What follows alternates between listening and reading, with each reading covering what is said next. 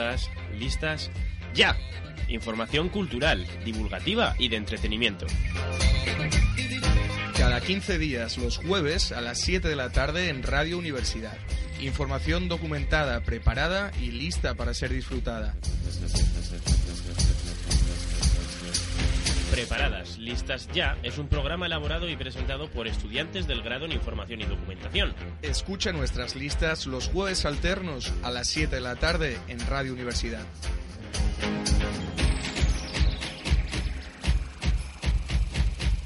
Preparadas, listas ya.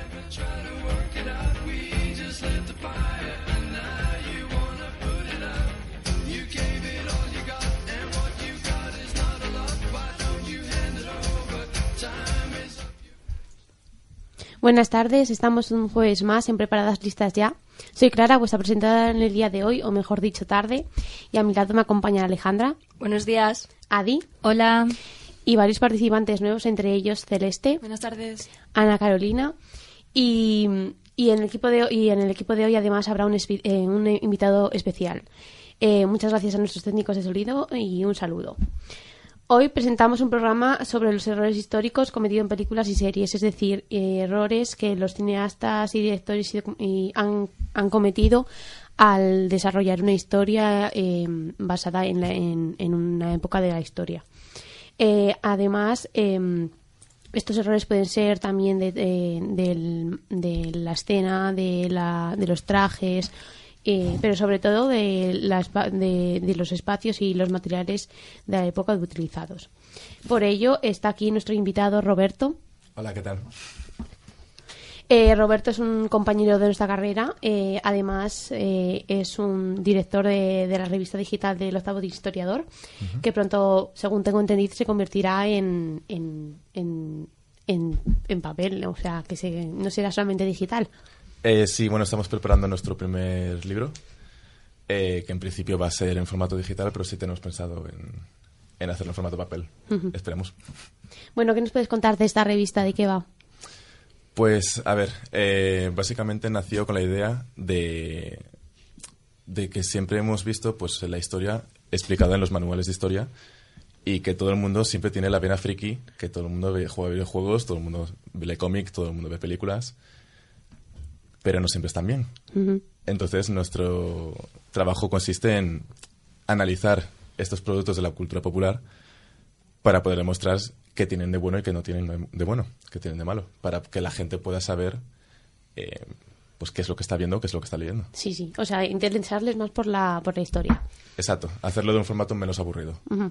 ¿Y cómo comenzaste a formar parte de esta revista? Pues esto empezó hace ya... oficialmente hace 3 años, pero realmente empezó hace 6 o 7, en un trabajo de clase, precisamente. Oh. Era un trabajo de historia medieval y todo el mundo lo hacía de temas aburridos de toda la vida, cruzadas, Juana de Arco y demás. Y nosotros dijimos, pues vamos a hacer algo diferente, y lo hicimos sobre 4 películas y 4 videojuegos. Uh-huh. Encantó. De ahí, bueno, todos estábamos en la delegación de alumnos implicados, entonces surgió unas jornadas, que eran cuando Mario conoció a Clio, uh-huh, que todavía siguen vigentes, siguen vivas. Ah, pues guay.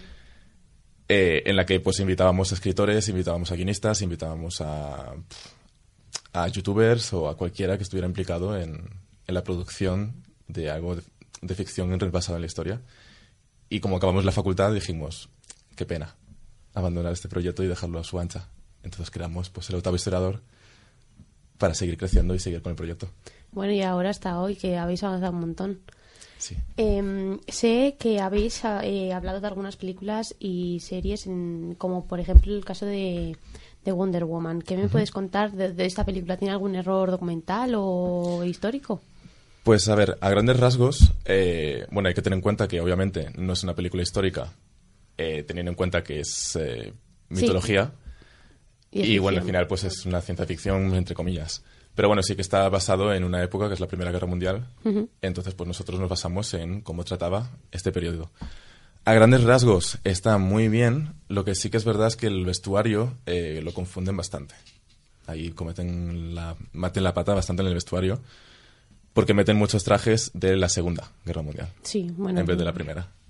Depende un poco de la facción. Algunas están muy bien, que es lo curioso. Uh-huh. Que algunas, por ejemplo, la facción alemana está bastante bien, pero luego la británica no tanto. Y mezcla mucho las ideas de la Primera y la Segunda Guerra Mundial. Hombre, a lo mejor eso también se debe a que, claro, como principalmente se hacen historias y películas sobre la Segunda Guerra Mundial, claro, de repente meterse en la Primera... Sí, a lo mejor lo conseguían los trajes o algo, no sé. Sí, porque yo creo que esas son las cosas que más llamó la atención de esa película, que uh-huh. eso que fue en la Primera, que se desarrolla durante la Primera. Yo en esa película me fijé justamente en el que aparece... los helados, y dije, a ver si esto va a ser un error documental, no sé qué, y ahí están metiendo la gamba increíble, y busqué y no, sí que estaban en esa época en Gran Bretaña y todo, me llamó la atención un montón. Sí, los helados ya desde la antigüedad china. Sí, yo digo, no sé por qué. Me parece si ves, por ejemplo, Memorias de una Geisha, ahí también se explica muy bien. Uh-huh. ¿Y vosotras, chicas, tenéis algún error histórico en alguna película? Pues mira, yo tengo una película que creo que se ha estrenado ya aquí en España, no sé, no me he fijado todavía. Que, bueno, se trata de los archivos del Pentágono, que, bueno, la historia gira en torno a una publicación en 1971 de estos conocidos papeles del Pentágono, pues que demostraban que la administración Nixon había mentido públicamente al país sobre la guerra de Vietnam. Y, bueno, uno de los errores que tiene la película, no voy a hablar de todos, uno de ellos, pues, creo que es la protagonista, o, bueno, una que se llama Katharine Graham, pues bueno, cuando mira la foto de su marido, pues que tiene una estantería, pues al lado hay un libro de William Barry Furlong que se llama Seasons Wind Salty, pues que ese libro salió en el 74, y si esto se ubica en el 71, pues hay un error documental de 3 años. Sí, a lo mejor que no existía ese libro todavía, no estaba publicado, claro. Con lo que no podría haber estado en la película. ¿Y tú, Adi, tienes algún...? Yo sí, conocéis la película El Código Da Vinci, ¿no? Sí, por supuesto. Bueno, pues en esta película hay una cosa muy curiosa, y es que hay errores con respecto al cristianismo. Según la novela, el emperador Constantino fue quien hizo adoptar en el siglo IV la doctrina de la divinidad de Cristo, pero por razones políticas, y fue él quien seleccionó los 4 evangelios. Sin embargo, los cristianos creyeron desde los orígenes en la divinidad de Cristo, por lo que esto sería erróneo. De hecho, en el concilio de Nicea se limitó a confirmarla, no a establecerla. Y los evangelios fueron escritos en el siglo I, y en el siglo II hubo ya un consenso para retener los 4 canónicos, o sea, Mateo, Marcos, Lucas y Juan. Sí. Alejandra, ¿alguno más que nos puedas decir? Sí, bueno, de la película Argo, no sé si la habéis visto. Sí. Todos, total. Sí. Bueno, pues eso, que está ambientada en 1979, que bueno, son de cosas de la CIA y Estados Unidos, así que bueno, de ese estilo. Y bueno, está también en el 79, pero es curioso ver cómo el protagonista lleva un Rolex de 2008. Bien, entonces vamos bien, señores. Sí, el tema Rolex aparece bastante. Sí, eso de relojes y tal, sí que he visto sí. Que hay mucho... Creo que también había en Piratas del Caribe, algo así con relojes. No, pero eso a lo mejor eso que se les coló directamente, sí. Que lo llevaba el actor puesto y claro. Es como la etiqueta de Adidas, o que también se les coló. ¿Podría ser intencionado para hacer publicidad? No creo. Bueno, no creo que llega tanto, o sea... No sé. Fíjate en los videoclips de los cantantes de hoy en día. Sí, pero eso no están basados en hechos históricos ni nada. Ya. No sé. No, yo creo que no. Que eso es la escuela y ya está. ¿Les ha beneficiado eso seguro? Competencia y punto. Sí, eso seguro. También hay algunos errores en Gladiators, que seguramente los conocéis bastantes. Y en la de Argo, que fue la película que el año pasado tuvo más errores de este tipo. Ahora mismo vamos a poneros una canción, ya que entramos en nuestro tiempo de descanso, y como siempre os ponemos una canción con acorde al tema. En este caso vamos a poneros una canción de Django Desencadenado, la cual tiene algunas erratas, como el hecho de que salga el busto de Nefertiti, que no apareció hasta 50 años después, o la utilización de las gafas que se inventaron años más tarde.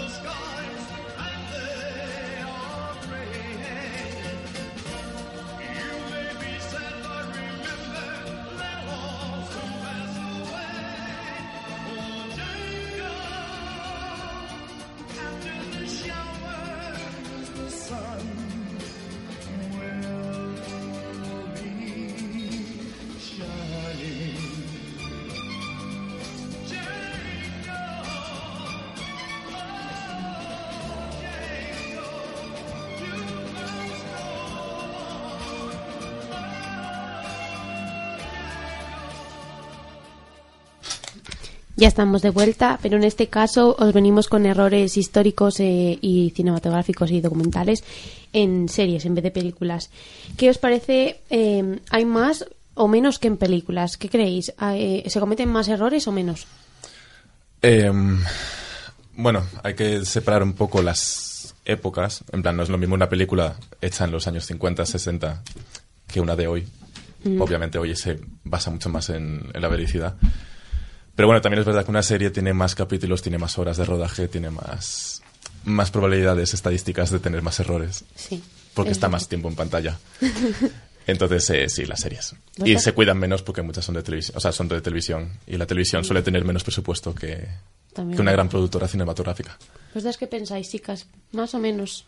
No sé, yo creo que es un poquillo, también depende, porque luego también, por ejemplo, es la que has dicho tú, Dunkerque, que fue una superproducción enorme y tal, y tuvo pues casi 30 fallos documentales, en plan, tanto gordos.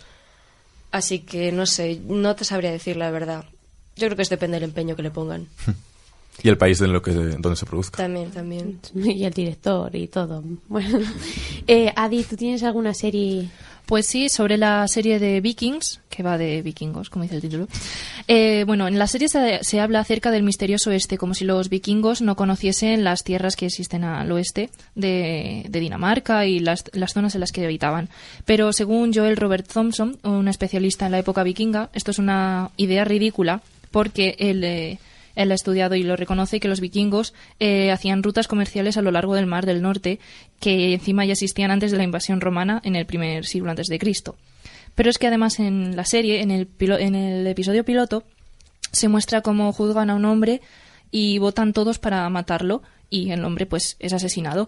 Pero según Thompson, esto es una idea también ridícula porque en la sociedad vikinga no existía ningún tipo de organización o sociedad que... decidiese la ejecución de las personas, que simplemente a los criminales se les etiquetaba como bandoleros, se les retiraba de la ley y se les retiraba de toda protección legal. Ah, pues muy curioso, la verdad, me parece súper interesante. Me han chivado por ahí que tienes tú de la serie Peaky Blinders, ¿algún error ahí? Sí, lo he buscado a 3D porque es mi favorita. Bueno, Peaky Blinders es una serie ambientada en 1919, la primera temporada, en Birmingham, Inglaterra. Y bueno, uno de los errores que yo creo que esto lo cometen bastantes, tanto series como películas, es que eso, mencionan que cuando por ejemplo, uno de los protagonistas, cuando cumpla los 18 años, es decir, la edad legal, la edad más la mayoría de edad, pues podrá hacer lo que quiera. El fallo está en que la edad legal de esa época eran los 21 años y esto hasta 1970 no se convirtió en los 18. Y eso sí que, vamos, lo he visto en bastantes sitios ya. Y también, supuestamente, les dieron, como eso, como participaron en la Primera Guerra Mundial y tal, supuestamente les dieron la medalla real al valor y esa medalla no existe y en todo caso sería la medalla militar. Madre mía, bueno... Yo veo más error en plan lo del 21 años de edad, sí. Porque a lo mejor se confundieron un poco en la edad actual de mayoría de edad, ¿no crees? Sí, a lo mejor es eso, pero no sé, me parece muy muy raro, eso es como sí. es hace un montón de tiempo, no tiene mucho sentido que lo cambien, y es que sí que me fijé en la versión original también dicen 18. Yo he leído algún artículo del octavo historiador, revista en la que está Roberto, y sé que ha publicado alguna serie en plan con error documental. Unas cuantas, sí. Unas cuantas. ¿De qué nos podrías decir de ellas? Pues, a ver, por ejemplo, recientemente tratamos el caso de las chicas del cable. Y bueno, bien es cierto que en España hay como cierto... amor-odio hacia las series históricas, que se hacen muchísimas, pero bueno, no siempre bien, como Hispania, que todos sabemos que, aunque no sepamos de historia, sabemos que Hispania está mal hecha, por muchas razones, pero bueno. Las chicas de cable, por ejemplo, meten muchísimos anacronismos, especialmente en la música, por ejemplo, que puede estar bien si se puede camuflar, puede ser como una intencionalidad artística bastante interesante, pero chirría mucho, no pega. No, en absoluto. Y molesta bastante. Y bueno, sí. Sé que Celeste tiene alguna otra. Yo es que voy a volver a las películas y no nos importa. Bueno, no nos importa, no. No podía faltar una de mis películas favoritas, que es Medianoche en París, de Woody Allen. Y bueno, uno de los primeros errores está en cuando Owen, el escritor, le da a su mujer una pastilla del futuro, que lo llaman así. Y es porque Zelda, su esposa, tenía esquizofrenia y tal, estaba muy enferma, pero nunca le llegaron a dar una cura. Así que es verdad que se acabó muriendo en reformatorios y tal, pero nunca le dieron una cura. Entonces, en la película se muestra como eso, que le dan una pastilla para curarse, pero eso no, nunca llegó a pasar. Y hay otros dos, que son muy poquito, muy suaves los errores, pero bueno.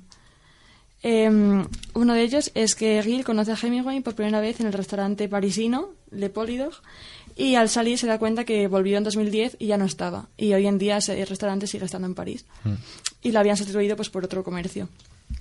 Y bueno, finalmente la película gira en los años 20 y bailan una canción que se llama Parlez-moi d'amour de Lucien Boyer, y no fue escrita hasta 10 años después.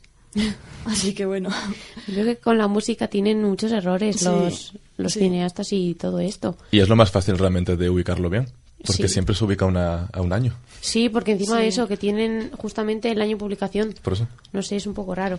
A lo mejor la señora esta que se tomó la pastilla fue al futuro, como pues puede ser.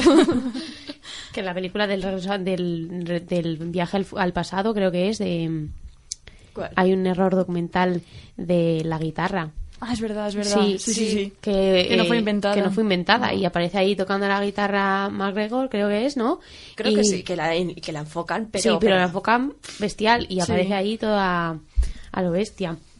¿Algún error documental más? Bueno, yo voy a citar también otra serie por seguir, que es que Celeste se nos ha ido un poco de las ramas. Y es Stranger Things, que bueno, todos conocen Stranger Things, eso que está ambientada en los 80, concretamente en el 83. Y bueno, una de las... no es protagonista, pero bueno, de las amigas, Bárbara, pues su coche sale también en primer plano, y ese coche es del 88. Que claro, eso llama la atención porque Stranger Things sí está tan de los 80, tan clavada en plan de esa época justo, pues que tengan ese fallo es un poco como, bueno, pues como que eso se ha ido un poco. Adi, ¿tú tenías alguna de...? Sí, tenía los Tudor, que bueno, en esta serie, nada más comenzar la serie, en el primer capítulo se produce el asesinato por parte de los franceses de un embajador descrito como Enrique VIII, pero este no, descrito como el tío de Enrique VIII, pero no, este hombre no existió. Bien. Y en la serie, bueno, se sugiere que es William Courtney, el primer duque de Devon, que este sí que existió, y casado con Catalina de York, tía del monarca inglés. Pero es que es cronológicamente incorrecto, porque este hombre murió en 1511 y la serie comienza cuando Enrique ronda los 30 años, bastante desigual. A lo mejor revivió, ¿sabes? En plan, a lo mejor, no sé, oye, con una pastilla del futuro, lo mismo, como la de revivió, entonces... Y además el actor que interpretaba a Enrique VIII no se parece en absoluto a cómo era Enrique VIII en la realidad. Mucho más guapo, ¿no? Infinitamente, pero no le pegan. Bueno, chicos, llegamos al final del programa con estos datos tan interesantes, y yo quiero dejar una pregunta en el aire, en plan... Sí, ¿por qué se deben estos errores documentales? Si es por errores históricos, si ya que existe la figura del documentalista, la figura del historiador y todo esto, ¿por qué creéis que se deben? Yo creo que en algunos casos puede que incluso lo hagan adrede para dar de comentar. No digo que siempre, pero yo creo que en algún caso que es muy cantoso. Uy. Es que realmente lo que prima es el entretenimiento, bueno, y nunca hay que perder de vista eso. Puedes querer hacer buena historia, pero el entretenimiento prevalece. Y muchas veces al propio asesor no se le hace ni caso. Y hay muchos ejemplos de ello. Bueno, pues, chicos, dejad vuestros comentarios en iVoox, en Preparadas Listas Ya, o en radiosal.es, y seáis bienvenidos a comentar si conocéis algún error documental más y vuestra opinión sobre el anterior tema. No olvidéis que seguimos aquí jueves sí, jueves no, en radiosal.es, en la emisora 89.0 FM. Y está el podcast en iVoox, en Preparadas Listas Ya. Un saludo y buen fin de semana. Hasta luego. Adiós. Gracias. Adiós.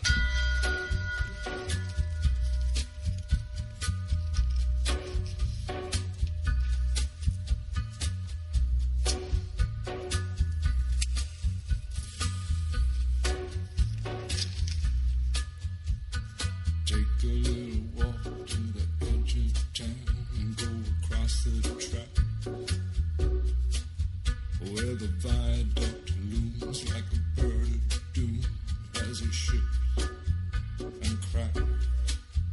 Where secrets lie in the border fires and the humming wires. Hey man, you know you're never coming back.